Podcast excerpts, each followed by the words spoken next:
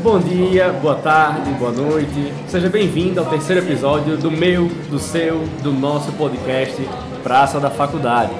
E se você está aqui pela primeira vez, a gente te conta um pouquinho, explica rapidinho aí o conceito do Praça. Bom, o Praça, ele, ele nasce para unir a população e a universidade. Seja discutindo pesquisas produzidas, seja trazendo professores para repercutir temas de interesse da sociedade, a ideia é mesmo essa, é aproximar esse elo, mostrar que tem muita coisa boa sendo feita nas faculdades. E eu, Caio Lorena, estou nessa com o Pedro Mesquita. E bom, hoje é um momento bem especial pra gente. É a primeira vez que a gente grava pessoalmente. A gente está aqui no, no, Coffee Break, um ambiente super agradável, aconchegante. Já que o Pedro resolveu dar um pulinho aqui em Maceió. Não é não, Pedro? É isso aí, Caio. É, é o nosso primeiro programa pessoalmente aqui, gravando um coffee break, tomando um cafezinho, que é o mais importante, é o combustível. Você que gosta, né? Porque eu não gosto de café. É. E chegou o café durante o programa, hein? Vocês vão ouvir aí o barulho de xícara batendo. Então, é, o tema de hoje é violência, né? E a gente entrevistou o professor da UFAL, Emerson Oliveira, que é doutor em ciência política, pesquisador vinculado à Secretaria de Prevenção à Violência do Estado de Alagoas de 2016 a 2018 ele que foi coordenador do Observatório de Prevenção à Violência do Estado até 2018 e é coordenador do Laboratório de Estudos de Segurança Pública, sendo das suas áreas de pesquisa a violência urbana e a segurança pública. Pois é, né? Ficou bem legal a conversa que a gente fez com o Emerson aqui. E é sempre bom lembrar, antes de começar o bate-papo, é, se você ainda não segue a gente, vai lá no Instagram, corre lá. Nós somos o arroba praca da faculdade. E no Twitter estamos como arroba praca faculdade sem o dar mesmo, arroba Praca Faculdade. Vai lá, manda suas perguntas, críticas, sugestões de pauta. Isso é muito importante para a gente aqui, esse retorno, essa interação com vocês. É isso, sem mais delongas, vamos lá, Pedro, para o episódio de hoje. Partiu! Partiu! Professor, seja bem-vindo. E aí, beleza. Obrigado. Vamos lá, vamos começar falando um pouco sobre o Observatório de Prevenção à Violência, né? Que começou a operar lá em 2016 qual era a composição desse observatório e como é que funcionava o projeto, a questão de tarefas, qual a tarefa que vocês faziam lá da UFAL, no laboratório, no observatório, enfim, como era essa divisão? Tá, então, o observatório foi uma proposta da, da Secretaria de Prevenção à Violência, que à época tinha passado por uma reformulação administrativa, tinha tido uma grande reforma administrativa do governo, e aí o que era anteriormente a Secretaria da Paz, se eu não me engano, e aí ela foi redefinida como Secretaria de Prevenção à Violência. Naquela época, a, uma das propostas da secretaria era criar um programa de prevenção à violência piloto para o município, que depois seria estendido para outras cidades do estado e talvez para o, para o estado como um todo posteriormente. Bom, a proposta na época foi a criação de uma parceria junto com a universidade para criar um que eles chamavam de um observatório de prevenção. A ideia era juntar um quadro de, de docentes, de estudantes e técnico também da própria secretaria para compilar e produzir dados e informações que servissem de base para orientar a promoção de política pública de prevenção à violência do, da secretaria. A princípio, a ideia inicial era, é, bom, primeiro fazer um levantamento de, de vitimização, da dinâmica de vitimização do território no, na capital, é, fazer levantamento das condições do policiamento comunitário do Estado, é, do sistema socioeducativo, que à época, não sei agora, mas também estava sob responsabilidade da Secretaria de Prevenção, é, sistematizar as, a, os, os, próprios dados que eram produzidos pela própria Secretaria, enfim, havia uma perspectiva de investir na política de informação da Secretaria, partindo da ideia que isso era importante para dar suporte para políticas de, de prevenção. Então, na época, basicamente quem integrava o, o observatório era eu, o projeto estava sob minha coordenação, contava com a colaboração também dos professores Fernando, que é também lá do Instituto de Ciências Sociais, é sociólogo, e o Júlio, o Júlio Gaudêncio, que também é cientista político, também é lá do departamento. Fora isso, a gente tinha também um, um, um quadro especializado da Secretaria de Prevenção, que era o Sid Clay, que era da Polícia Militar, mas no momento estava cedido para a Secretaria de Prevenção, que era mestre em Sociologia também, hoje em dia acho que é doutorando em Sociologia. E, bom, fora isso, a gente contou com o apoio cooperativo de estudantes, bolsistas, enfim, criou-se um vínculo também para que os estudantes fossem para lá fazer atividades de, de é, estágio supervisionado, enfim, esse tipo de coisa. É, é, bem interessante, né? Porque você conseguiu juntar vários públicos diferentes aí, o policial, alguém da força, é, estudante, pesquisadores, né? O próprio poder público. Mas conta um pouco pra gente. Você falou que a polícia militar estava envolvida, eu acho que nesse na pessoa de Sid Clay, né? Sim. E aí houve algum tipo de atrito porque a violência é um tema delicado, né? Até para a própria polícia militar para se tratar e tudo mais. Não, não houve atrito com a polícia. Pelo contrário, a Secretaria de, de Prevenção, ela tinha um sistema de informação ainda precário se comparado com o sistema de informação da Secretaria de Segurança Pública. Então a gente contava necessariamente com a cooperação da Secretaria de Segurança Pública no trato, na concessão de dados e de informações para boa parte do, dos levantamentos. Alguns desses levantamentos eram mais qualitativos, outros eram mais quantitativos. No que diz respeito à dimensão mais quantitativa, a gente contava com essa dimensão cooperativa da Secretaria de, de, de Segurança. O, o, que é interessante da proposta, é, à época, é que o governo teve uma iniciativa interessante de dar à área de prevenção à violência uma dimensão de Secretaria de Estado, o que não é muito comum em qualquer outro estado da federação. Em geral, é, a Secretaria de Prevenção é um patinho feio da área de segurança pública. E aí, naquele momento, é, ele deu à Secretaria de Prevenção a dimensão de Secretaria de Estado, né? E convocou para isso quadros especializados na gestão da Secretaria que tinham também know-how de experiência de política de prevenção em outros estados. E aí essa galera também ajudou, sobretudo, não, ajudou, foram sobretudo pivô para tentar constituir esse, essa dinâmica interativa entre, entre, entre esses agentes. Porque você tinha a universidade de um lado, você tinha, você tinha ah, membros da, da Secretaria de Segurança Pública de outro lado, embora não fossem diretamente envolvidos no projeto, porque o projeto era um projeto da Secretaria de Prevenção. Né? Mas, digamos assim, naquele momento o governo tinha uma noção, acho que clara, de distinção de tarefas. A Secretaria de Prevenção pautada em produzir política de prevenção e a Secretaria de Segurança em produzir basicamente mais policiamento ostensivo e, de combate. Interessante. É... Bom, agora falando um pouco mais sobre a questão das, das primeiras tarefas de vocês, né? Uma, bom, vocês pensaram, a gente tem um problema. Violência em Alagoas como um todo, ela tem níveis assustadores primeiro precisa entender onde ela se manifesta mais, né? Faz as primeiras tarefas definir os territórios prioritários. E aí como é que chegaram a esse ponto? A falar, bom, vamos selecionar aqui bairros que são mais problemáticos e vamos trabalhar em cima deles na prevenção. Como é que você chegou a esses bairros, ao nome deles? É, bom, tem que fazer um corte, tem que ter um recorte, não tem jeito, né? É, como você mesmo falou, a discussão sobre violência, ela é muito complexa e o próprio termo é muito polissêmico, né? O que a gente chama de violência vai desde vai desde a violência homicida, um homicídio doloso, a né? crimes é um... menos graves. Exato, a crime menos grave, a bullying, a violência simbólica, a violência subjetiva, tudo isso é violência, né? Não que a gente tivesse que desmerecer é, formas de violência, não é isso, mas a gente precisava estabelecer um recorte em termos de, gra... grave... de gravosidade da dimensão de gravidade do problema né?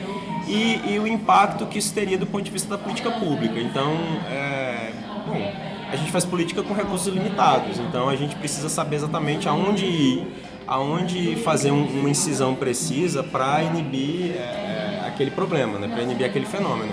Então, o primeiro desafio foi tentar identificar fatores que fossem interessantes para a gente investir no combate àqueles fatores como ferramenta de reduzir a taxa de homicídio. Considerando que de todos os, de todos os, os, os tipos de violência do território, o, os homicídios seriam os mais gravosos, porque a gente estava falando de crimes contra a vida. Né? Então, a dinâmica de Alagoas não é muito diferente da do resto do país. O perfil da vítima é muito parecido. Então, são jovens, negros, poucos polarizados, com baixos índices de profissionalização, morando na periferia da cidade, é, a grande maioria negros ou pardos, enfim. É, a ideia era tentar mapear um pouco dessa dinâmica em termos de território, né, os horários, o perfil das vítimas, o tipo de motivação, a dinâmica de, de, de causação dessas ocorrências, enfim, tudo que diz respeito à dimensão configuracional desses homicídios, para tentar investir em políticas que inibissem esse tipo de ação, esse tipo de, de, de fenômeno. E aí, uma das primeiras coisas que a gente começou a desenvolver foi estabelecer uma delimitação e demarcação de território, porque afinal o projeto era um projeto piloto e a gente precisava saber aonde é, investir o recurso, para saber que tipo de política investir, para poder controlar também e observar a política ao longo, de, ao longo do período e ver se ela estava de fato provocando algum, algum efeito positivo. Então, no primeiro momento foram isso, acho que na época foram demarcados seis territórios, se não me engano, né? que eram, foram os territórios prioritários, teve um evento da secretaria que promoveu a, a publicidade desse, dessa, dessa ação. Acho que lideranças das comunidades foram convocadas nesse período, foi feito um, uma espécie de seminário grande e as lideranças participaram também. Parte do processo da metodologia era lidar com os percentuais estatísticos, criar uma, uma, uma, uma variável que fosse de corte para estabelecer que territórios a gente iria priorizar e isso contava ainda com um elemento mais qualitativo que era ouvir as lideranças comunitárias para saber um pouco da, impressão que eles tinham do fenômeno dentro do próprio território deles. A metodologia foi basicamente por aí. Né? A gente trabalhou inclusive com dados da Secretaria de Segurança, porque a gente, enfim, teve que considerar os, acho que no primeiro momento a gente considerou as variáveis que tinham um fator de impacto maior sobre a ocorrência dos homicídios. E a partir daí a gente criou uma, uma espécie de, de previsibilidade percentual para poder saber onde é que a gente poderia atuar com É interessante precisão. que dentro dessas variáveis vocês não conseguiram achar a relação direta do tráfico de drogas com o homicídio, né? É muito curioso isso. Acabou não sendo tão importante a contribuição do homicídio. Enquanto isso foi tentativa de homicídio, ou feminicídio, né? Esses acabaram impactando mais nos dados de homicídio. Muito interessante isso. Sim, porque é... Bom, é a impressão do senso comum, né? Do senso que, comum, Que há uma exato. relação direta entre o tráfico Onde de tem um drogas... tráfico, homicídio alto, o é homicídio está alto. É, não necessariamente nesse sentido, né? Isso acontece. E tem um, tem um dado também que é o seguinte, a- aquele dado que a gente tinha naquele momento referente à apreensão de drogas era um dado produzido pela própria Secretaria de Segurança. Bom, mas a apreensão de drogas é, não é um, um fator, como é eu posso dizer, posso tentar ser claro com isso. É, aquilo que a gente está vendo no percentual, na verdade, é uma representação construída a partir é, da própria percepção que a polícia tem de onde investigar, de onde... É, é, tá tô querendo Até dizer? porque o crime do, do tráfico de drogas ele não tem uma vítima direta, né? Então, assim, é um, é um crime que ele, de certa forma, não quer dizer uma relação direta com homicídio, porque se você apreende uma droga um, de um traficante, ah, pega uns 10 quilos de maconha hoje, tipo, qual foi a vítima direta daquilo, né? Em termos de violência? Não teve. É um cara que tá traficando ali, mas não teve aquela vítima direta daquele crime, né? Então talvez por isso seja um pouco difícil, não sei também, é, Eu sei, há algumas controvérsias, por exemplo. A gente tem assistido a um crescimento da taxa de homicídio muito grande no Nordeste nos últimos 20 anos, né? Bom, parte da literatura aponta para um avanço das facções, né? Inclusive, abrindo uma dele, teve aquela rebelião lá no presídio no Pará agora, que Isso, foram mais de recente. 50 mortos e que inclusive tem essa mesma justificativa das facções, né? Exato. Região norte e nordeste, né? As duas assoladas pelo, pela, por essas É, facções. então assim, tem, um- tem um pessoal que está trabalhando com a tese do avanço, né, da, da irradiação dessas facções do eixo do sudeste para o norte e nordeste.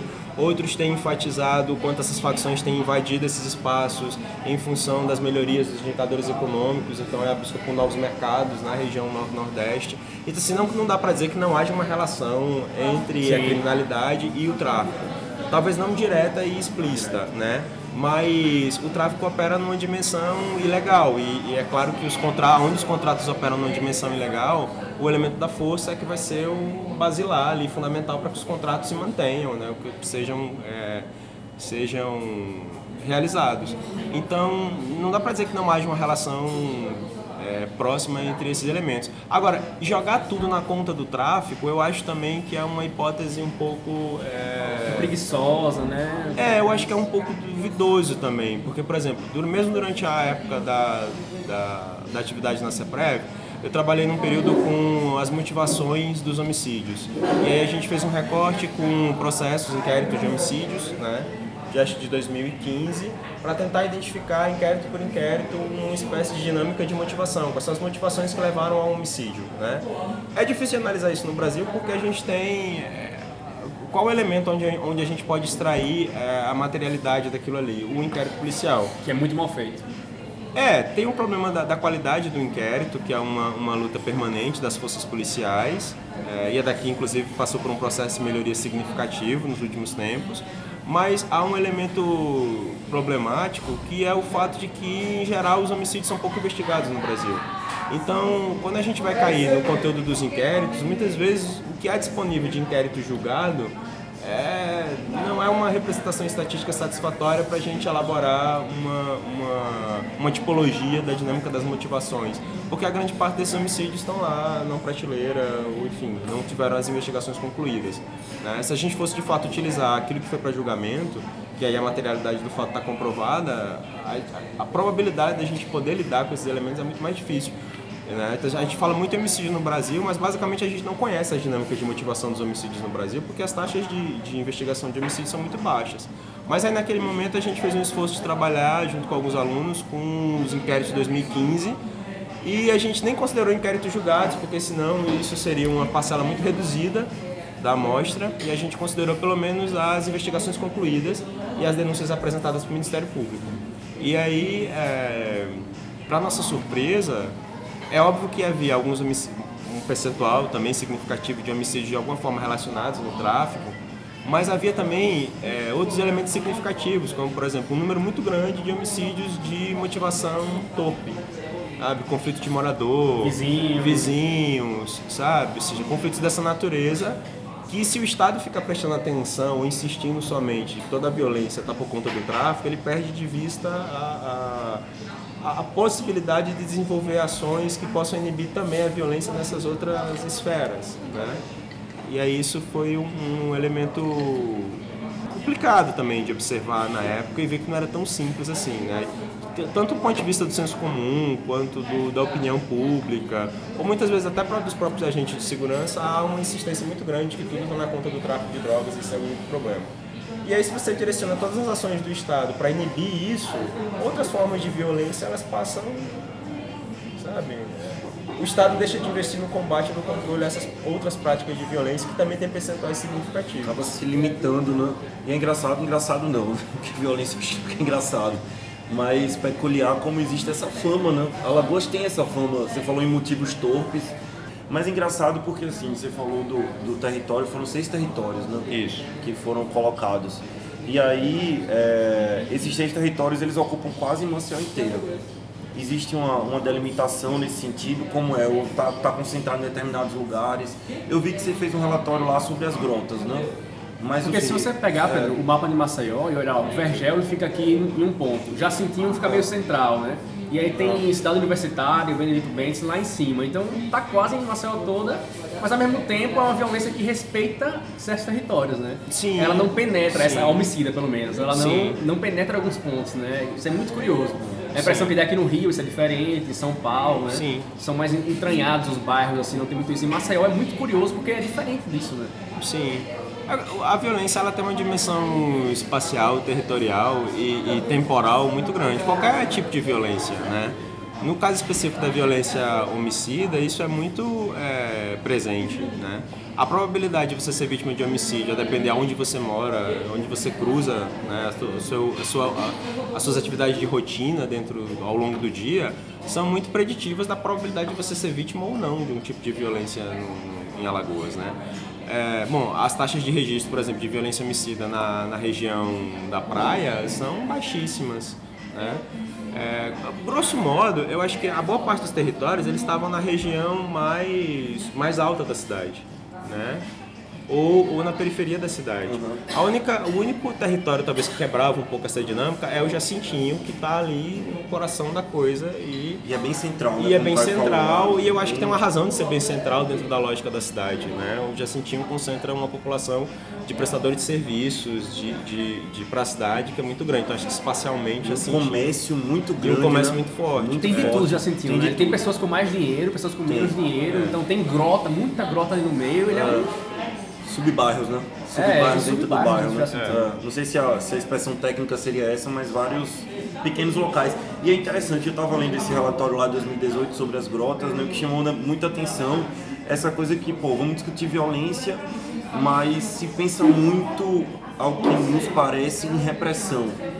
mas não pensam muito em contexto social. Por exemplo, nesse relatório eu vi que você falou muito da questão da invisibilidade das pessoas, né? Que as grotas elas estão ali escondidas, né? E da necessidade de se fazer uma de fomentar uma maior coesão social, né? Que pelo que eu entendi tem muito a ver também com integrar as pessoas, né? Uma uma relação de cooperação entre as pessoas e que essa relação de cooperação entre as pessoas ela acabaria é, reduzindo a violência. Sim. E, e aí é, como é que a gente conseguiria fomentar esse tipo de coesão social? Como é que a gente conseguiria integrar mais essas grotas, integrar mais os bairros, talvez querendo dessa cooperação como um dos caminhos, acredito eu, para a redução né, uhum. da violência? Bom, então, é... tentar juntar essas duas coisas. É...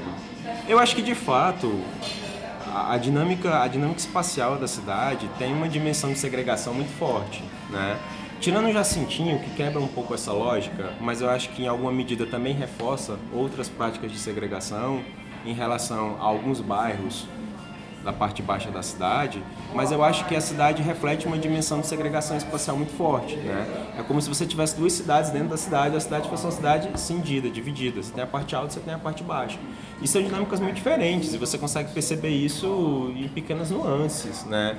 É, é, é, na estrutura e no funcionamento do shopping de um lado e do outro, é, é, no comportamento das pessoas, é na forma como as pessoas falam, sabe? É, já cansei de ouvir, tipo, logo quando eu cheguei aqui, eu via coisas como o cara mora lá em cima e ele está dizendo que é para Maceió. Eu não entendia por que, que ele dizia que é para Maceió, porque ele entendia que ali não era Maceió, que Maceió era parte da orla.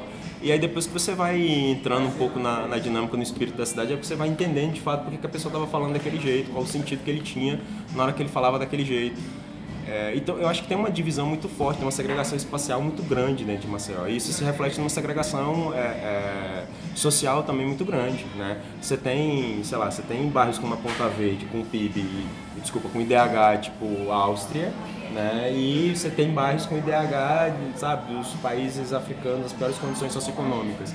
Isso dentro da mesma realidade, né? Mas você está falando de uma cidade muito pequena, né? de uma capital ainda com áreas provincianos. E eu acho que isso é muito perceptível quando você compara com outras, com outras capitais, onde parece que talvez a segregação também existe, o apartheid também existe, mas acho que há uma certa mistura do ponto de vista da, da ordem da cidade, sabe? Parece que as áreas mais ricas convivem ali ao lado com nichos de pobreza. É, não estou entrando no mérito de dizer que isso é bom ou ruim, mas me parece que isso é muito perceptível aos olhos de quem visita a cidade, né? Até porque a grota, por exemplo, ela é para baixo, né? É, então, você passa um dia e não vê. Exato. É, poss é possível você ser turista, entrar em Maceió, sair do aeroporto, passar para cá, conhecer a cidade e não ver uma grota. Embora é. você tenha 72 grotas na cidade, tá entendendo? Ou seja, você tem uma parcela significativa da população morando em grota. Meus amigos Mas elas estão basicamente é. É, escondidas. É como se fosse um morro de cabeça para baixo. É. Né? E o morro é, é, não tem como negar. Não tem como você chegar no Rio e não ver um morro. Não tem como você não ver a, a, o, o, problema ali estampado do lado do prédio, do lado do edifício, convivendo ali. Aquilo vai estar muito presente. De luxo. Aqui, é, de luxo. Exato. Aqui a gente consegue, parece que consegue enterrar a pessoa, enterrar o problema e ninguém Desumanizar, vê. né? É, desumanizar. É, é tanto que eu achei interessante, porque quando a gente começou a fazer o trabalho sobre as grotas, foi que foi o último trabalho que a gente começou a desenvolver, fez, desenvolveu com a CEPREV, havia uma, uma política do governo de levar é, determinadas políticas para as grotas. Né? Ou seja, já havia uma própria clareza do governo de que determinadas políticas não chegavam nas grotas, né? e que era possível levar essas políticas para as grotas. Bom, mas o primeiro desafio foi conhecer as grotas, porque a gente não conhecia as grotas. E aí não estou falando somente a gente, a gente, as pessoas estavam trabalhando que não conheciam as grotas. Né? De maneira geral, as pessoas conhecem pouco a grota, a universidade conhece pouco a grota, a academia conhece pouco a grota. A gente tem pouquíssimos investimentos em dissertações ou teses que tratam especificamente da grota, porque você tem na grota uma dinâmica específica de habitação, uma dinâmica específica de, de ocupação, de lazer, de uso do território sabe? Até a, até a edificação das casas tem uma peculiaridade que você está falando de um terreno que é, sabe, descido, declinado. Então é uma lógica de ocupação do espaço completamente diferente do plano, que reflete na arquitetura da casa, reflete na dinâmica de convivência, reflete na, nas relações de sociabilidade. É, então a gente partiu de um, de um projeto bem basilar para tentar primeiro entender o processo de ocupação das grotas, o processo de ocupação desses territórios, conhecer um pouco da dinâmica de vida, de trabalho, de lazer das pessoas que, que trabalhavam na, nas grotas. Então, a ideia foi basicamente isso a princípio. E aí, para minha surpresa, a gente tinha um número muito grande de grotas que a gente não podia trabalhar com todas, que era um número reduzido de gente para pesquisar. E aí a gente trabalhou com um recorte específico. A gente foi para algumas grotas que a secretaria já tinha começado a investir, né, em descer com políticas para ali. Ah, só de fazer escadaria eu já acho que é um, assim, não elogiando, merecendo, desmerecendo, mas só de fazer escadaria já é chegar alguma coisa ali, né? Porque é. você subir e descer escada, né? Eles estavam com esse projeto Exato. das escadarias, né? Enfim. Exato. E, por exemplo, algumas, duas grotas mais antigas, se eu não me engano, acho que duas grotas mais recentes. Porque você tinha grotas sabe, da década de 70, os moradores eram uma galera que chegou na década de 70, sabe? Grande crise da, da das usinas de açúcar, e aí migraram para cá, não tinham grana para para o espaço e foram para áreas verdes e as grotas eram basicamente áreas verdes. Então você tinha um conjunto significativo de significativo de moradores que tipo, derrubou a árvore para construir a casa fincou o poste para a empresa trazer eletricidade para dentro porque a empresa não, não, levava o poste. Então assim tinha uma dinâmica de, de, de memória das grotas que era muito interessante. E aí, ao longo desse processo, eh, eu tive contato com o Robinho, que é uma das lideranças do, do, do movimento das grotas, né? É, o Robinho tinha um trânsito livre em todas as grotas, tem até hoje, está uma liderança muito forte do movimento, eles têm uma unidade política nesse sentido. É, e eles tinham um título que eu achei super interessante quando eu conheci, porque era o, o nome do movimento deles é Movimento de Humanização, Humanização das Grotas. Grotas. Você, pela própria reivindicação da galera, você consegue perceber que há um elemento de, de reivindicação pela humanidade do ponto de vista de que eles querem se fazer vistos e ouvidos e, e integrantes da sociedade de alguma forma, né? É, e aí eu acho que esse elemento talvez foi uma das coisas que mais chamou a atenção do ponto de vista dessa, dessa reivindicação por humanidade, assim, do, do das grotas. É, Bom, mas é, é, interessante o quanto é difícil ainda para Maceió integrar as grotas do ponto de vista do ponto de vista social, sabe? É... Tinha, tinha uma coisa curiosa, não sei se vocês lembram de uma propaganda do próprio governo do estado, que era na época de defesa da promoção de levar as políticas para as grotas. E aí não estou criticando a política em nenhum sentido, mas é, o próprio ato falho da, da propaganda que aí é, apresentava as grotas, apresentava melhorias do ponto de vista da aparência das grotas, das edificações, das casas e tal. E aí tinha, um, tinha um, uma figura que falava assim: agora a gente nem precisa descer para a praia sabe? Uma coisa de que. Fica aí, né? É. é. Sabe? Não, não tô querendo dizer que o Estado estava querendo promover isso, mas assim, a, a, a, percepção de baixa integração entre aqueles territórios e o resto da cidade é tão grande que isso está presente na própria fala e ninguém percebeu. As linhas de são retórica. Pra, é. e é engraçado porque assim, as grotas estão em Maceió também, é um trabalho que tem que ser da prefeitura, né? Não uhum. só do governo, né? Na verdade tem que haver uma integração entre os dois. É. Você falou ainda da questão do, do da opção, do, da opção em geral do Estado pela promoção de policiamento ostensivo, né? É, é, é, um problema e não é um problema somente de Alagoas, é um problema de maneira geral. Sim. Em geral, eu estou meio convencido de que o problema é de natureza cognitiva acima de qualquer coisa, sabe? É, não no mau sentido, não estou chamando ninguém de burro, não é isso. Mas cognitivo no sentido de que ou há uma transformação do ponto de vista da mentalidade de gestão do problema, ou a gente não consegue sair muito do, do lugar. É, para você entender a política, é muito interessante você entender um pouco da cabeça dos caras que montaram a política, que estão gerindo a política, que traçaram, delinearam a política. Porque é a partir do entendimento que eles têm do fenômeno, que eles vão pensar qual é a causação daquilo, né, para poder intervir naquela causação, para poder tentar é, é, inibir o mecanismo que promove aquele fenômeno. Então, é, é muito é muito recorrente o apelo à, à promoção de política de policiamento ostensivo como única via possível de contenção ou de controle da criminalidade, né? Porque é a via mais fácil, digamos assim. Né? É, é a via mais fácil, é a via mais política, no sentido é que de tá que visível. ela cria mais visibilidade, é, ela cria mais apelo público, né? E aí é, parte da própria mídia policialesca estimula isso, estimula isso de alguma forma. Estimula e lucra com isso. Lucra com é. isso. E é uma, é uma questão a opinião pública muitas né? vezes ah. deixa guiar por isso, deixa levar por isso. E aí, na verdade, você não entende que o problema é, é muito mais profundo do que isso, né? É, é... Ou então, por exemplo, a tese de que é necessário aumentar, ampliar o recrudescimento penal, como se isso, na verdade, fosse a única via possível de combater a criminalidade, ou, com, ou o entendimento tosco de que lei, na verdade, existe para inibir o comportamento criminoso, né? Ou seja, é, basta você pensar, por exemplo, você já cometeu um homicídio, Já cometeu um homicídio? Não. Só de formiga. É. Você não cometeu um homicídio porque você faz um cálculo racional entre os custos que essa ação vai ter para a tua vida, ou porque na verdade o conjunto de valores que estão imprimidos na sua formação, na tua sociabilidade, na tua educação são muito mais pesados e tem um impacto muito mais significativo para inibir você do desvio, para né, impedir que você pratique um determinado tipo de crime. Né? Então, assim, é um entendimento muito limitado da lei, da norma, de que é preciso recrudescer as penas para que as pessoas. É, é para combater a criminalidade. Na verdade, o problema é de natureza sociológica, o problema é de natureza social. Né? Ou seja, é preciso entender os elementos de causação do fenômeno para tentar incidir naquilo ali. Né? Não, o policiamento ostensivo gera um resultado imediato, ok, mas não resolve o problema. Né? Óbvio que a, a, Secretaria de Segurança, qualquer Secretaria de Segurança de Estado, se ela for munida de informação, ela tem plena capacidade de estabelecer qual horário, o dia da semana, é, o território, enfim, todos os elementos configuracionais que revelam a dinâmica do crime daquele ah. território. Bom, você, você promove o policiamento ostensivo na hora de pico daquele fenômeno. Você vai inibir o crime ali? Vai mas você não vai alterar as dinâmicas de causação do fenômeno, porque elas são muito mais profundas do que aquilo. Pelo contrário, o crime pode até se redefinir do ponto de vista espacial, ele pode migrar, ele pode fazer mil coisas, entendeu? Então, isso aí é que é um terreno fértil para a área de prevenção à violência. Porque a prevenção, na verdade, ela tenta, ela tenta, ela tenta impedir que o fenômeno ocorra, né? O policiamento ostensivo, ele tem também um, um lado negativo, que é o fato que ele é oneroso e você está falando que o crime já aconteceu. Você não é. vai salvar uma vida. Você chega depois. Você pra... chega depois. Ah, né? É, não, não é que não seja importante, assim como também é importante investir em melhorias de investigação da polícia e tudo mais, mas é, é, a política de prevenção, a gente ainda não dá a ela a, a dimensão e a magnitude que ela deveria ter, né?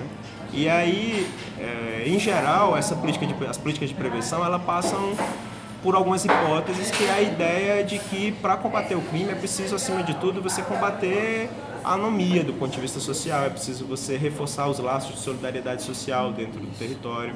E aí eu não estou falando de solidariedade social do ponto de vista é, cristão, da caridade, não. Estou falando de dinâmicas né? de cooperação, Isso, sabe? De controle social sabe? De cuidado, né? É engraçado porque assim, tem, desculpa até te interromper, tem pequenas experiências, por exemplo, como construir uma horta no lugar. Eu já vi uma, uma horta comunitária, que todo mundo podia ali regar aquela horta, todo mundo podia cuidar, todo mundo podia pegar. Então criava uma dinâmica de cooperação, com uma pequena atitude que era fazer uma horta. Uhum. Que aí as pessoas poderiam ir lá pegar quando quisessem, mas tinham que cuidar. Sim. Tinham que cuidar. Sim. Ou quando ah. você levanta. O grande problema que a gente tem é violência homicida contra jovens. Você vai ver quantos daqueles jovens estão na escola. Muitas vezes a principal política de prevenção é manter o cara na escola. Né? Muitos, muitos desses indicadores acontecem no fim de semana. Pô, alguns estados deram certo abrindo a escola no fim de semana levando a comunidade para dentro da escola, integrando a comunidade com a escola, sabe? Reforçando a, as associações, dando possibilidades para a comunidade criar mecanismos de, de enforcement, de cooperação, sabe? Isso tudo é muito é, positivo. Aonde essas dinâmicas sociais, de sociabilidade, elas estão esfaceladas, fragilizadas, os mecanismos de controle social, que são muito importantes para controlar a criminalidade, eles não funcionam.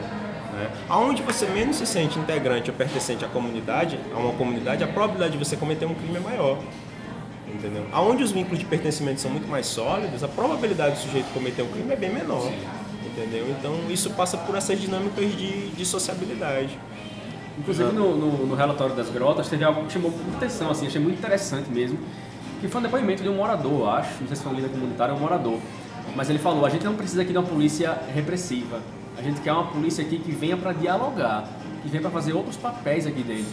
E aí, se você pensar que no Vergel do Lago, os seis territórios, né? Vergel do Lago, Clima Bom, Cidade Universitária, Jacintinho, Bill Bentes e o Tabuleiro. Só o Tabuleiro, ele não tinha polícia comunitária no momento do relatório, quando foi feito, né? Então, como é que está sendo feito? Dá para mensurar hoje esse policiamento comunitário? Ele melhorou de lá para cá? Ele tem dialogado mais com a comunidade? Ou ele tem sido ainda muito ostensivo, tem sido prejudicial nessa linha assim?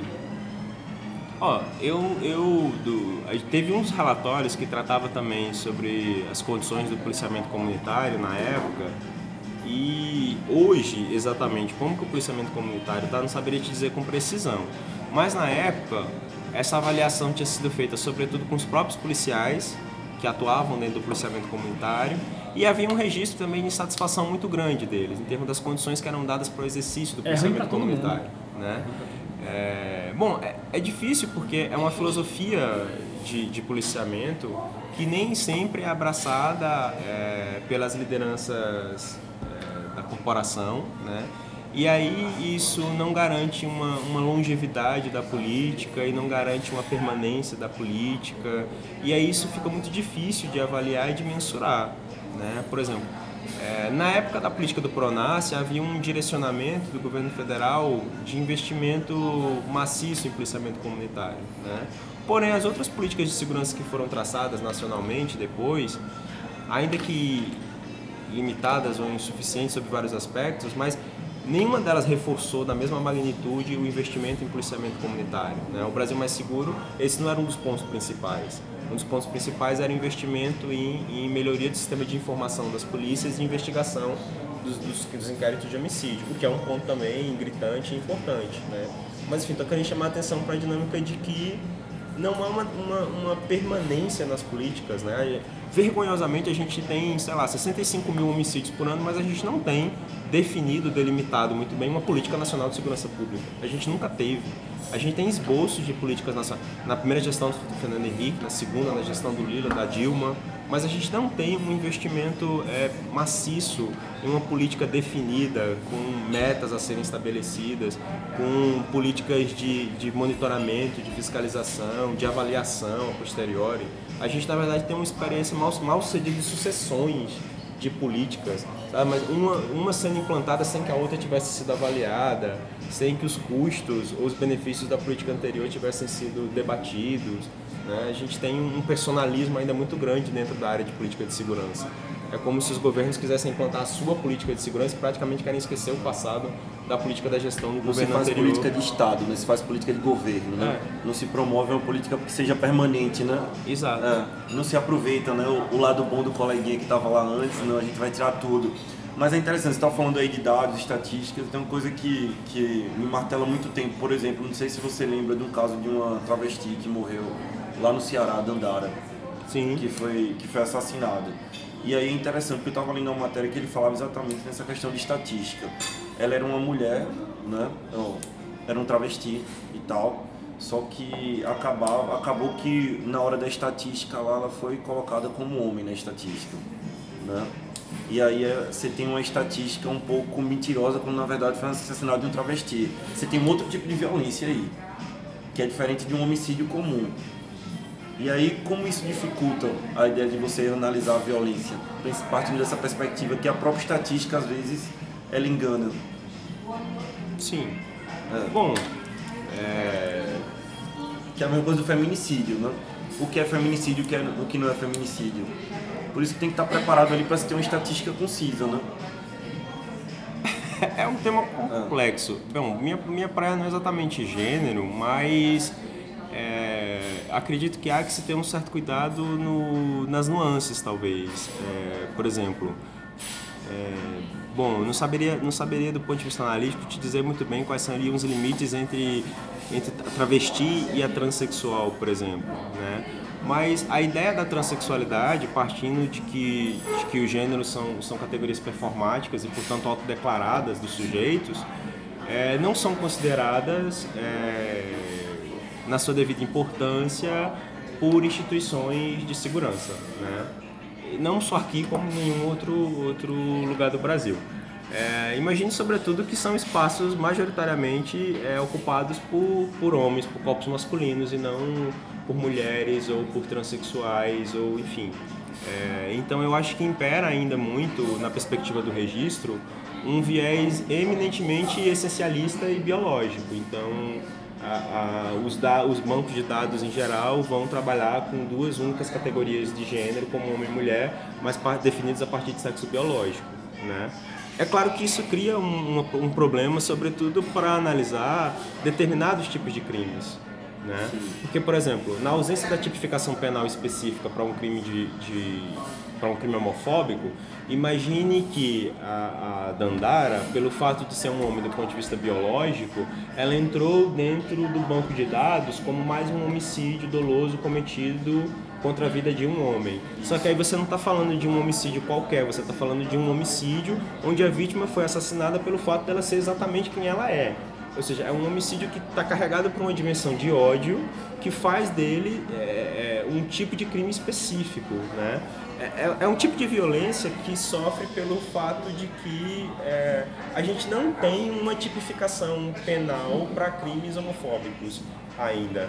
Então, por exemplo, você vai pegar o banco de dados e todas as vítimas de homofobia, sejam elas homens ou mulheres do ponto de vista biológico, elas vão estar inseridas dentro do mesmo banco de dados. Tá entendendo? É, era a mesma coisa que a gente passava pelo crime de feminicídio é até ter a tipificação específica que possibilita dizer que aquela mulher foi vítima de feminicídio. Porque você tem é isso, você tem jovens negros morrendo, né? Jovens homens negros, né? O, os homens eles ocupam acho que mais de 90%, né? Das Essa vítimas parte. de homicídio. Então você tem jovens negros, homens, mas você não tem transexuais ali enquadrados. Isso fala muito sobre que tipo de violência também a gente a gente tem. É o que você falou, às vezes é um crime torpe, de, uma briga de bar e tudo mais, ou às vezes é um crime homofóbico. Sim. Que o cara viu um, homossexual ali do lado e, pô, não gostei, vou lá e atiro nele, vou lá e espanco ele até a é. morte, né? Esse, esse, é um problema que, que, o, que o movimento gay já é. lida há muito tempo, né? Porque, por exemplo, é, sei lá, acho que um dos movimentos gays mais antigos que a gente tem no Brasil é o da Bahia. Bahia. Né? Tem muita estatística lá. Exato, e os caras computam essa estatística desde. acho que desde, desde o começo da década de 80. Eles têm relatórios anuais. Aí eh, teve até uma, uma dissertação recente de um orientando de mestrado, o Adriano, que trabalha exatamente com isso. E aí o Adriano estava a princípio interessado em crimes homofóbicos e a gente começou a discutir um ponto que era o seguinte, peraí, a gente está falando em crime homofóbico, mas como é que os caras contam as vítimas? Né? A gente nunca para... eu, eu confesso, mesmo trabalhando com vitimização, nunca tinha parado para perguntar mas como é que os caras computam a vítima, como é que eles sabem que a vítima era, era gay ou que a vítima não era gay. É, né? Como que a coisa é computada? E aí é, o Adriano caiu em campo para investigar isso e aí descobriu coisas assim super interessantes, assim, é um dos movimentos mais antigos do Brasil e os caras desenvolveram um know-how específico para identificar e farejar um crime homofóbico no jornal. Então, pela forma como a vítima era descrita, é, por características gerais do texto, eles conseguiam pressupor que ali se tratava de um crime homofóbico, ou pela forma específica de vitimização, porque segundo eles tem dinâmicas muito a forma como se mata, Sim. tem características muito próprias. Então, na década de 80, os caras faziam isso portando jornal. Só que isso, isso também passava por um processo de politização dos grupos.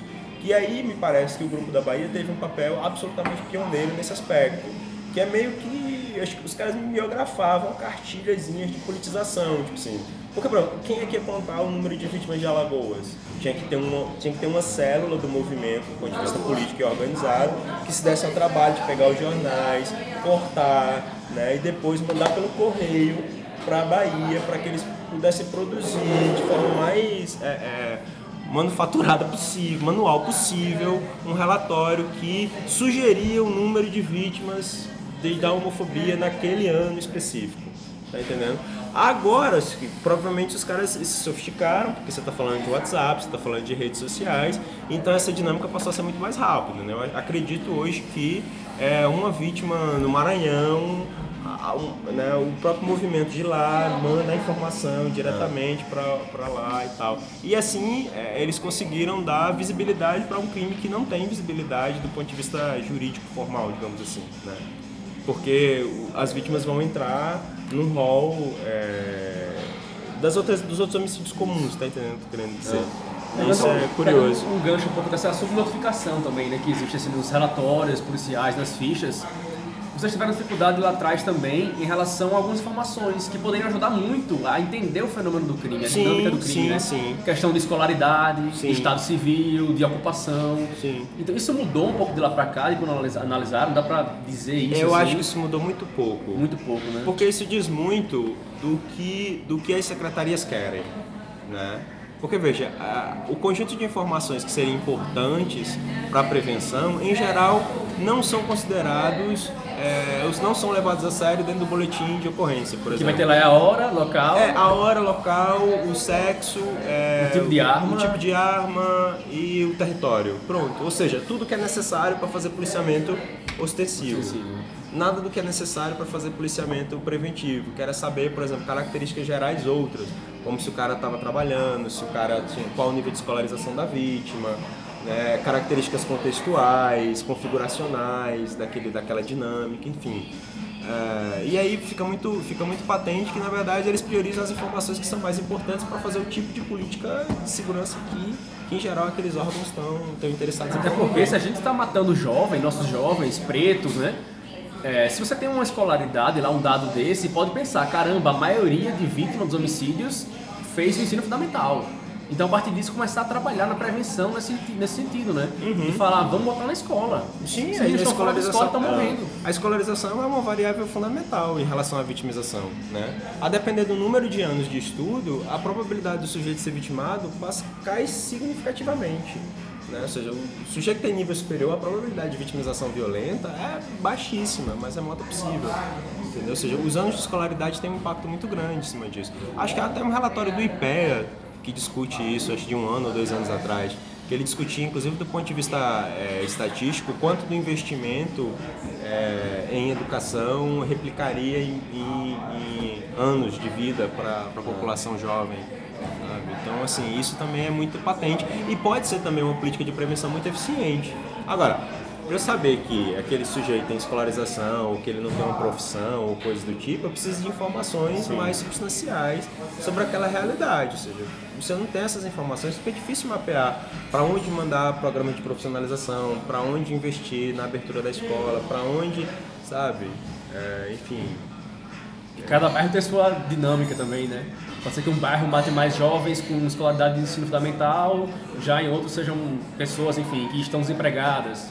E você É, a- pode a, investir violência, a violência baseado tem uma dinâmica específica, né? Você pode falar, ah, a gente falou em seis territórios, mesmo você vai ah, o tabuleiro é um território violento.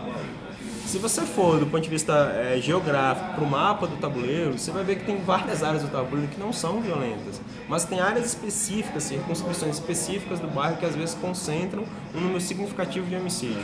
É como se você estivesse brincando com aquelas bonequinhas russas, sabe? Sim. Né? Se a gente fala, ah, a taxa de homicídio no Brasil é 30 e alguma coisa por 100 mil habitantes, certo? Mas isso não é homogeneamente distribuído no território nacional. Né? Se você elencar por estados da federação, você vai ver que tem uns mais, uns taxas maiores que a outros. Aí você vai entrar num estado como Alagoas, vai dizer que é um estado violento, embora tenha tido uma redução da taxa de homicídio, mas aí você vai pegar o estado e você vai ver que todos os municípios não são violentos. Né? Ou pelo menos essa violência mudou significativamente, porque a gente está acostumado a ouvir falar na violência do crime de mano, da pistolagem e tal, tá, que é a violência do sertão. Tá, cadê as taxas de, de violência homicida do sertão? As taxas de violência, na verdade, são da região metropolitana. Com a urbanização, né? que estão diretamente relacionadas com o processo de urbanização, exato. Então assim, eh, sabe, não- eu, eu- eu tenho restrições também a ver uma linha, uma linearidade de continuidade entre as violências do passado e as violências mais recentes. Eu acho que elas têm uma, uma, uma diferenciação que precisa ser levada em conta, que é muito própria, que diz respeito ao processo de urbanização da cidade, sem planejamento, Exclusão populacional muito exclusão grande. populacional, do qual as grotas são um reflexo patente disso. Sabe? Enfim, há um, há um colapso do Estado né, ao longo do, do final da década de 80, começo da década de 90, que é muito marcante para o entendimento do fracasso de várias políticas de, de sociais em, em Alagoas, eu acho. É, e aí, puxando um pouco disso, da, ainda nessa onda aí da estatística, é, tava dando uma olhada no Atlas da Violência, conta que em 2015, né, a gente teve 1.748 homicídios no ano. Depois, em 2016, Maceió ou Alago- Alagoas? Alagoas. Sim. Depois sobe para 1820 em 2016 e aí em 2017 desce para 1813. Só que aí em 2008 a gente desce de 2018, perdão, de 1813 para 522. Então houve uma redução aí de 300 homicídios. 1522, né? 1522 De quando para quando? de 2017 para 2018. A gente reduz de 1813 para 1522. Então, é uma redução grande. E aí a gente está tendo essa redução desde desse 2017 para 2018 e agora em 2019 também está tendo uma redução, né? Junho a gente só teve só não, né? Só não, né? Mas 78, em comparação, é, é, em muito comparação ao- aos outros anos, a gente teve 78 homicídios, que é um número baixo em relação aos outros anos. Nos outros meses também, dos últimos É. 10 anos, né? Se uma comparação. Só que assim, a gente vê, se a gente pegar uma, uma análise longitudinal, a gente vê que aumenta, diminui, aumenta, diminui. Aí sobe, sobe pra caramba, aí depois desce um pouco e fala, não, baixou. Mas ainda está muito alta. Essa, essa ausência de uma linearidade na redução se dá a uma política pública falha, a uma política pública talvez combativa de violência. O que é que a gente pode pensar disso? Porque não se consegue reduzir, não vai conseguir reduzir. Ó, é, é, é engraçado porque às vezes tanto, tanto a mídia, principalmente a mídia, às vezes vem com questões é, numéricas, com números absolutos de homicídios de um semestre para outro. Né? Tipo, ah, entre o primeiro semestre, professor, de 2018 foram mortas tantas pessoas. No segundo semestre de 2000, no primeiro, lá, primeiro semestre de 2018 foram mortas tantas pessoas. No primeiro semestre de 2019 foram mortas X pessoas, portanto menos do que é, 2018. Há, há como dizer que há sim uma redução significativa da violência? Não, porque do ponto de estatística a gente precisa de um recorte temporal maior para poder analisar uma tendência. Né? A oscilação de um semestre para o outro, do ponto de vista estatístico, não me dá embasamento empírico nenhum para dizer que há uma redução significativa. Agora, quando a gente analisa, inclusive do período que vai de 2012 ó, 2012, 2013, progressivamente para 2017, há sim um indicador de uma redução. Né? Por quê? Porque você tem a partir de 2012 a implantação do Brasil Mais Seguro. E aí você tem de fato um- uma redefinição do ponto de vista de algumas políticas de segurança do Estado, sobretudo a partir daí do incremento de inteligência que tiveram um impacto positivo em cima dessa redução. Então, é, nós somos um dos estados que teve uma redução significativa nesse período. Qualquer redução eu acho que é muito bem-vinda. Né? Agora, o que eu acho questionável é a sustentabilidade dessa redução. É isso, é isso. Porque é ela está pautada, sobretudo, em cima de policiamento ostensivo. Ostensivo. Então, ok, o policiamento ostensivo, ele tem um impacto significativo? Tem, porque você inibe a dinâmica do crime, mas você não altera as, as camadas mais profundas de, de causação daquele fenômeno. E aí, é, a, impressão que você tem é que você está reduzindo, mas que você não está alterando a estrutura da organização social do crime no território. Então, na verdade, é como se você investisse em, em uma política que não tem sustentabilidade, entendeu? Porque se você parar com aquilo, ou qualquer tentativa de redução daquilo vai levar a que o fenômeno volte para os mesmos picos que, que existia antes, né? E talvez um reflexo mais visível disso, que você pode encontrar no relatório, tanto do Atlas quanto do Fórum Brasileiro de Segurança Pública, é que concomitante a essa redução dos homicídios dolosos nos últimos anos em Alagoas, vem progressivamente crescendo o número de homicídios cometidos por policiais em serviço, né, que eram os antigos autos de resistência, e hoje se chamam resistência seguida de morte. Né? É, tenho trabalhado nos últimos tempos com, com, esses, com esses dados do, da resist, de resistência seguida de morte, exatamente porque eu acho que eles, eles são um revelador, um indicativo muito claro do quanto a política de segurança tem se guiado por uma perspectiva de combate e de, de, sabe, de guerra contra a violência, entendeu? Como se você usasse da violência para tentar combater a própria violência, né? E aí é óbvio que isso tem se refletido no número de vítimas que que têm sido abatidas pela, pela força policial. E é interessante porque o Brasil já foi até condenado por esse termo, né? Que usava muito no relatório policial, falando resistência à prisão, né? Ou, ou então para indicar troca de tiros, né? E a Corte Interamericana de Direitos Humanos, ela falou, Brasil, pare de usar. O nome disso é morte decorrente de intervenção policial. Então, assim, não use mais esse termo. Porque é uma prática que é rotineira no Brasil que se fica mascarando, né? Fica ali colocando esse termo de resistência né? no- nos Exato. relatórios policiais. É, porque é, é, antigamente eram os chamados autos de resistência, É. né? Eu não lembro exatamente a data, mas há uma, uma há uma alteração da nomenclatura e aí deixa de se chamar autos de resistência e hoje se chamam de resistência seguida de morte. Bom, a palavra resistência Continua, permaneceu. né? né? Ou seja, é como se você, na verdade, imputasse a responsabilidade do homicídio à vítima antes de qualquer tentativa de investigação ou de apuração do inquérito. Né? Ou seja, você já está dado desde o banco de dados, desde o registro do boletim de ocorrência, que na verdade é a- aquele fato tem relação com exclusão de licitude, porque o policial agiu no legítimo direito né, da, da, de defesa. Ou seja, é, é, é, é, muito questionável do ponto de vista é, moral e questionável do ponto de vista jurídico né, a, a manutenção do, do termo resistência para essas situações. Mas, infelizmente, ainda é a, a nomenclatura que a gente vai encontrar no registro atualmente. Resistência seguida de morte. Bom, falando de, do, da questão da estatística, né? Agora vamos encaminhando um pouco mais para a parte final da nossa conversa aqui. É, nós estamos chegando na parte final. Temos a pergunta daqui a pouco da nossa, nossa estudante participante, né? Mas antes temos falar, falar um pouco sobre um balanço desse observatório, né? Como é que foi esse trabalho.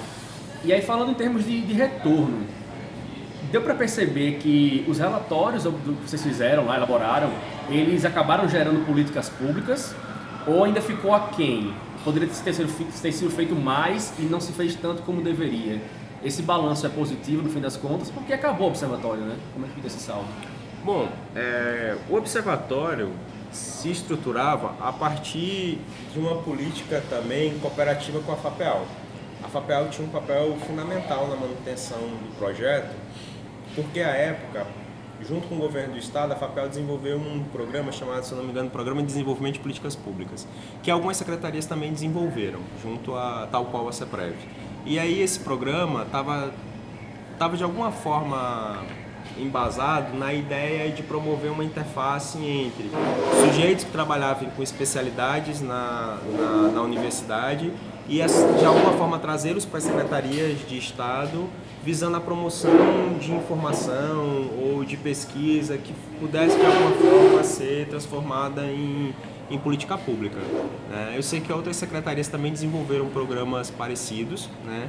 talvez alguém da FAPEL possa discorrer muito melhor sobre isso e falar do, do impacto que isso possa ter tido para a política de Estado. Mas, é, apesar do esforço pioneiro da CEPREV, e eu acho que da reforma que criou a CEPREV, da redefinição da agenda da CEPREV, eu acho que alguns empecilhos do ponto de vista da gestão ainda foram, foram presentes na, na proposta. E aí eu não estou falando do ponto de vista é, personalizado em relação ao exercício da função de secretário ou de qualquer outro gestor da própria secretaria, mas do próprio ponto de vista da, da ideia de gestão pública do A mentalidade, né? Acho que há um. É, aquilo que eu estava falando do ponto de vista cognitivo. Não estou falando especificamente de um ou outro sujeito, mas de uma resistência muito grande ainda a entender que a promoção de conhecimento pode e deve estar atrelada à promoção de política pública, de que é preciso orientar uma gestão racional do Estado a partir de informação, né, que é preciso orientar as decisões de Estado a partir de informação, que é preciso uma base empírica sólida para promover política pública, para além da boa vontade, para além da disposição, para além de querer transformar as coisas, você precisa de, de uma base sólida de, de, para estruturar isso. Eu acho que nesse ponto o Estado ainda, ainda tem muito a, a progredir. Eu acho que em vários aspectos, em várias secretarias. Né? Alguns outros colegas também chegaram a atuar em outras secretarias de Estado e era recorrente a gente ouvir coisas é, parecidas nesse aspecto. Né? Acho que é uma melhoria significativa nos últimos tempos, mas ainda acho que alguns desafios do ponto de vista da gestão dos, nas secretarias que, que é necessário levar em conta. Né? Então eu acho que sobre alguns aspectos, alguns resultados podem ter sido subutilizados, porque faltaria mais visão é, de gestão para transformar aquilo em política pública ou transformar aquilo em alguma coisa aplicada que gerasse um resultado para a vida do sujeito. Dá para ver isso até pela questão da divulgação, da publicidade, né? Entrei no site da CEPREV para olhar um pouco sobre o observatório lá e você vê que são poucas matérias falando sobre isso, o dado é, é muito restrito lá sobre o observatório, então não se tem muito essa divulgação do que, do que é feito na, na questão da prevenção, né? Tem muito, ah, as secretarias se reuniram para discutir a integração, que é importante, hoje em dia se resolve assim a violência, mas assim, não se tem divulgação do que foi feito a partir daquilo. O que se decidiu naquele encontro, naquela reunião, né? Então, essa, essa, o que é muito contraditório para mim, porque como é que você está investindo em prevenção à violência e você não torna público isso, né? Olha, estamos investindo em prevenção, estamos construindo aqui isso, estamos fazendo aquilo outro, estamos mostrando para vocês o que está sendo colocado em prática, né? Estudamos a violência aqui em Alagoas e está sendo revertido aqui. Isso não existe, assim, então é muito contraditório para mim você não ter essa publicidade em algo que deveria ser público, um formato público. É, é muito É. interessante. Agora é engraçado porque, é, do meu ponto de vista singelo, não pesquisador da área, mas. Singelo. É, eu acho que combate à violência, prevenção à violência, na verdade, vai. entra absolutamente tudo, né? Porque eu acho que vai para educação, Saúde, saúde, moradia. Quando você constrói uma- um hospital, quando você investe em educação, quando você valoriza o professor, tem a violência dentro de sala de aula nas escolas públicas, né? Você tem violência dentro do hospital, às vezes, porque você deixar um paciente numa, numa maca no meio de um corredor, uma mulher que tem um filho dentro de um banheiro de uma maternidade, isso é uma violência, não deixa de ser uma violência também. Mas ao mesmo tempo você tem investimento em saúde, educação, em lazer, você reduz o impacto, você reduz o impacto da prevenção, reduz o impacto da violência, eu acho, né? Você consegue prevenir de certa forma. É, agora chegamos a um momento muito especial do nosso podcast, que é a participação da, Tá, tá, dos estudantes. É, suspense, sobe a trilha aí, Chegou até o produção. café, chegou Chegou até o o cafezinho café. agora, É. momento tenso. É. Mas não, é tranquilo. Hoje quem mandou a pergunta foi a Elisângela Conde. Vamos ouvir. Oi, meu nome é Elisângela, eu sou do oitavo período de Direito da UNIT e queria saber qual a opinião de vocês sobre o projeto anticrime do Moro e quais os impactos, os possíveis impactos desse projeto na segurança pública do Estado. Até aproveito para a gente ter uma mesa em breve no Coninter, que é um evento que vai rolar lá na Unite. E o tema da mesa é exatamente o pacote de medidas do projeto é, anticrime do, do Moro. Né? A galera, a Lorena, que é uma professora também lá da Unite, intitulou a mesa de Segurança Pública sem Fake News. Com Foi minha título professora, assim. grande Lorena Madruga. Então, Juntando tudo aí. Exato. E aí a nossa proposta é discutir algumas nuances do, do, do projeto a partir de perspectivas diferentes, econômica, é, política e, e jurídica. Bom, mas é, de maneira geral, eu acho que os, os efeitos não são, não seriam muito positivos. Eu acho que é, é um pouco demais do mesmo, porque é uma ideia vendendo a roda, mas assim, não tem nada de muito novo naquilo ali, né? Boa parte das medidas são projetos já requentados que estavam esperando serem avaliados e, enfim, já estavam no Congresso já há um tempo. É, o investimento no recrudescimento de penas, eu, eu acho que não é a melhor via possível para combate à criminalidade, a gente estava falando um pouco sobre isso.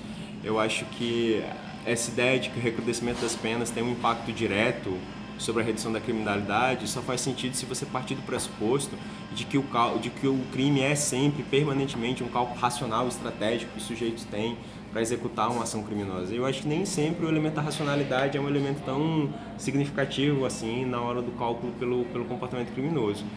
E eu acho que isso não vai ter um impacto significativo. Talvez o impacto seja mais negativo no sentido de que, por exemplo, as altas taxas de, de as altas taxas de homicídios cometidos por policiais em serviço em Alagoas, que já são crescentes nos últimos 5, 6 anos, imagine isso com a garantia agora da exclusão de ilicitude do ponto de vista legal, ou seja, é praticamente você dar uma licença para matar. E isso, isso recai exatamente sobre a população mais pobre e mais marginalizada, né? É, que, que já convive com a ideia de um estado de exceção cotidianamente, né? que já vivem fora do estado, de, já vivem dentro do estado de exceção cotidianamente. Eu acho que os efeitos são muito mais negativos do que positivos sobre esse aspecto. Eu não acredito muito no, nas promessas que o projeto de lei traz. Acho que, enfim, minha, minha avaliação é mais negativa nesse sentido. Então vamos aproveitar o gancho aí e falar do, do Moro, né? Falar um pouco aqui do governo, né? Porque a violência é um problema que tem impacto em várias áreas, né? De fato. Inclusive a área econômica. Inclusive a área econômica, que é uma das agendas do presidente da equipe dele aí, que colocou Paulo Guedes lá para alavancar a nossa economia e resolver todos os problemas da face da terra. Inclusive descobrir a cura do câncer. Mas é, você vê também que ao mesmo tempo é, que o atual presidente pensa nisso, a guerra às drogas é algo muito lucrativo. Inclusive para a indústria armamentista, por exemplo, que a- as ações da Taurus subiram depois que o. Inclusive ele é, tem essa política toda aí de liberação das armas e tal, do porte e tudo mais. Mas assim, é, acontece essa, esse dilema, porque a guerra às drogas aí está acontecendo, você investe em polícia, você investe em mais armas, você coloca mais polícia na rua, você faz mais concurso, você gasta mais, sempre pensando nessa coisa ostensiva, sempre essa, essa coisa que é visível, do campo do que é visível, do campo da percepção. A gente joga com a percepção, a gente joga com a percepção. Então, é, eu acho que em parte há uma inconsistência nisso, né? Você, é, você perde muito dinheiro, mas ao mesmo tempo você está gastando muito dinheiro, mas alguém está lucrando ali. O que é que. Qual seria o melhor caminho assim, para a gente combater a violência? Pensando numa política mais ampla de combate à violência, por exemplo. Já quem está chegando ao final aí, enfim, uma pergunta mais abrangente. Bom, então, é, a última eleição presidencial, a segurança pública virou pauta, né? Diferente de. É, é, um problema que já vinha crescendo nos últimos tempos, de forma progressiva, mas na última eleição presidencial não teve um único debate onde não tivessem questões ou o tema da violência não fosse suscitado, inclusive, pelos próprios presidenciáveis, né? Bom, eu acho inclusive que o tema da segurança pública foi um elemento definidor também na última eleição, né? Porque todo o terror social em cima da violência urbana, é, de alguma forma, amparou e deu suporte para o Bolsonaro, né? E, e é você está falando de um cara que se. É, primeiro, que ganhou a eleição sem debate, né, sem querer discutir ideias, porque não tinha esse propósito e que parecia oferecer todas, todas as soluções possíveis para a área de segurança pública, né? E na verdade não tem programa nenhum de segurança pública. Você não tem um projeto de segurança pública, não que os anteriores também tivessem. Ficou muito na mão do cidadão é. agora, porque a ideia dele é essa, que vamos armar a população é, que, que ela é, vai na se verdade proteger. uma forma de desresponsabilizar é. o Estado da função da garantia da segurança à vida que está previsto na Constituição, monopólio estatal. É, é, né? Só que isso, isso carregado por um discurso populista, né, armamentista né, de que você vai, você vai produzir a sua própria segurança, você vai ser responsável pela sua própria segurança, né? E contrariando todo o arcabouço é, é, empírico que dá suporte à discussão, porque, enfim, você não tem uma pesquisa ou duas pesquisas sobre o impacto do armamentismo para as taxas de criminalidade. Você está falando de trilhões de pesquisas em vários campos, em vários, em várias, em vários campos disciplinares, em vários países que estão diretamente apontando para o impacto que a presença da arma de fogo tem para a incidência dos homicídios, de homicídios e de suicídios, né? Então, além do elemento da desresponsabilização do Estado pela função da segurança, né, meio que jogar isso para a responsabilidade do próprio cidadão, eu acho que há um entendimento tosco do problema da segurança, né, resolvido pela ideia do armamentismo, como se isso fosse a, a solução para todos os problemas. Eu acho que o entendimento é absolutamente é, é limitado nesse sentido. A né? gente está nessa há 30 anos e resolveu o quê? Ah, o que é que melhorou? Né? Guerra às drogas, cheio de gente na, no presídio porque tá, foi pego com maconha nem isso, né? Não tem aquela coisa do usuário, se é usuário, se é traficante. É engraçado que você pega os, os o presídio e aí tá, a gente encarcera mais, a gente prende isso. mais. Aí você vai ver, por exemplo, o percentual de crimes contra a vida que são investigados e julgados são ínfimos. Ou seja, se a gente está prendendo mais, se a gente está superlotando mais o presídio, não é de gente que está cometendo crimes mais gravosos, não. não. é de gente que cometeu homicídio, é de gente que cometeu, cometeu um crime menor. Né? O que revela muito, muito explicitamente para o Estado, para pra gente que o Estado está muito mais preocupado em um crime patrimonial do que um crime contra a vida. Né? É como se você tivesse uma política de preço de vida diferente, a depender de quem é a vítima. Né? Também. Isso Também. é completamente. É. é. você tem, você tem ah. pesos diferentes. Né? Mas assim, o que é que a gente poderia fazer assim, pensando no seu ponto de vista aí que estuda violência, que fez parte do observatório, que está no laboratório também aí é, discutindo a questão da violência? Qual seria um caminho possível e viável para a gente é, ah, reduzir assim, a violência? Não tem uma fórmula pronta para isso, né? Não é uma coisa meio kit festa pronta, não, né? É Mas é o que a gente tem como, como ferramenta é observar experiências bem-sucedidas. Né? E existem experiências bem-sucedidas de controle da criminalidade né? em várias capitais, tanto na América Latina, que apontam para elementos que podem ser um indicador de um caminho seguro para isso.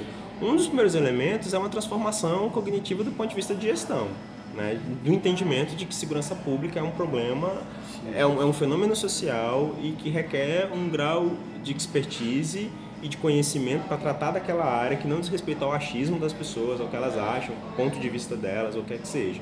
Né?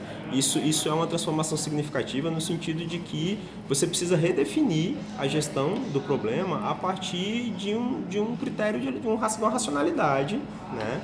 e de, de um embasamento empírico que seja adequado, né? que dê suporte para aquilo. Isso, isso é fundamental. Outros elementos que têm apontado para experiências bem-sucedidas é o contato com a universidade. É, em geral, as melhores experiências elas estão de alguma forma relacionadas com a universidade. Porque você está tratando de um, de um fenômeno social. Ou seja, você precisa de um know-how, você precisa de, de, produção de informação, de dados para entender determinadas dinâmicas de causação daquele tipo de fenômeno. Onde é que você vai buscar isso? Na universidade. Né? A universidade ela não, ela não vai gerar política pública. A universidade vai gerar conhecimento que possa, ter possa ser instrumentalizado pelo gestor público para transformar aquilo em política pública. Né? Você pode contar com a universidade para monitorar a política pública, para avaliar a política pública, para dar subsídio, suporte, embasamento empírico.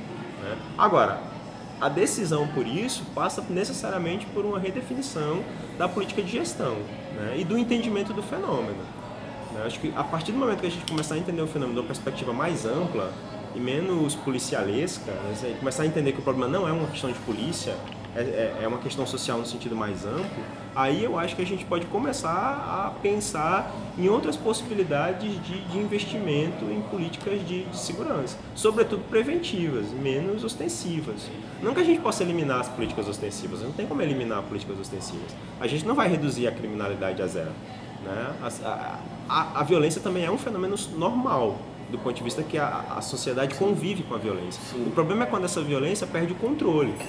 A gente, tá, você não está falando de, de, sei lá, a Organização Mundial da Saúde fala de 10 homicídios por 100 mil habitantes. Você está falando em Alagoas, atualmente, de 50 e poucos homicídios por 100 mil habitantes. A gente já falou, sei lá, em 2011, de quase 100 por 100 mil habitantes. Então, assim, você não está falando, você está falando de um nível epidêmico, não é de um nível é, é, tolerável de violência. Então, assim, o problema é esse descontrole da violência. E aí tentar identificar quais são os fatores que têm uma relação maior com a ocorrência do fenômeno, para aí tentar investir nisso. Né? Bom, e o diálogo disso também é com outras matrizes de pensamento, para além do que a gente está caducamente acostumado a pensar no Brasil, né? que é ou jogar a coisa para ou jogar a coisa para uma dimensão sócio-histórica, né, e dizer que o problema da pobreza é, é, é, o problema da violência é a pobreza, né, como se os territórios mais pobres do Brasil necessariamente fossem os mais violentos, não são. Se a gente pegar o estado mais pobre do Brasil, ele não é o mais violento do Brasil. Os países mais pobres não são necessariamente os países mais violentos. Não há uma relação mecânica entre pobreza e violência. Isso, isso cria mais estigma do que resolve, né? Ou essa ideia de que é, de que o policiamento ostensivo, que o recrudescimento penal é a única via possível para inibir o comportamento criminoso, né? O fato é que a gente nunca levou o tema a sério seja a direita, seja a esquerda. A gente nunca levou o tema a sério. Né? A direita sempre teve uma perspectiva de pensar o problema da segurança como um problema voluntarioso, que é possível inibir através do recrudescimento das penas e do controle. Né? E a esquerda sempre partiu de uma concepção basicamente limitada também, sobre alguns aspectos, de pensar que a redemocratização da sociedade por si ia trazer a um processo de pacificação no Brasil. A gente também não assistiu isso. O fato é, o fenômeno cresceu e de um lado a outro todo mundo ficou atônito sem saber muito bem o que fazer. Então, acho que a via possível para isso é investir em pesquisa, no entendimento do fenômeno para poder traçar a política pública e utilizar as experiências que são bem sucedidas de outros e países replicar. e replicar. É. Então, professor, agora a gente chegou ao fim, de verdade. a gente fica naquela, estamos no final, estamos no final. Então, então, a gente chegou ao fim de verdade. Queria agradecer você a oportunidade de, de, conversar com a gente. Você pode ficar agora aí com suas considerações finais, o que é que você deixou de falar de alguma coisa aí que você queira comentar, reforçar, criticar. É aberto, é aberto. Eu acho que só agradecer a proposta do convite de vocês. Acho que esses diálogos são sempre é, legais. É, em geral, a mídia abre pouco espaço para a universidade, né, de maneira geral. É, e acho que um espaço que a gente possa dialogar mais, conversar, trocar ideias é sempre mais, mais interessante. É isso. Obrigado para vocês. É isso. Então, chegamos ao fim de mais uma edição do, do nosso podcast. Obrigado pela audiência. E lembrando que saímos todas as segundas-feiras, quinzenalmente. Outra coisa importante também é que nós estamos no Spotify, no Deezer e por aí vai. Você pode escolher sua plataforma preferida lá. Se inscreve para poder receber nossa atualização e dá o play sempre que possível. Houve os outros programas também, para quem chegou agora não ouviu os outros, é importante também, vai lá, fizemos dois programas já, tem uma professora da UNIT e outro com o Humberto da UFAL também. É isto, um abraço, tchau Pedro. Falou. Tchau professor. Tchau, tchau. Tchau, tchau gente, até a próxima. Valeu.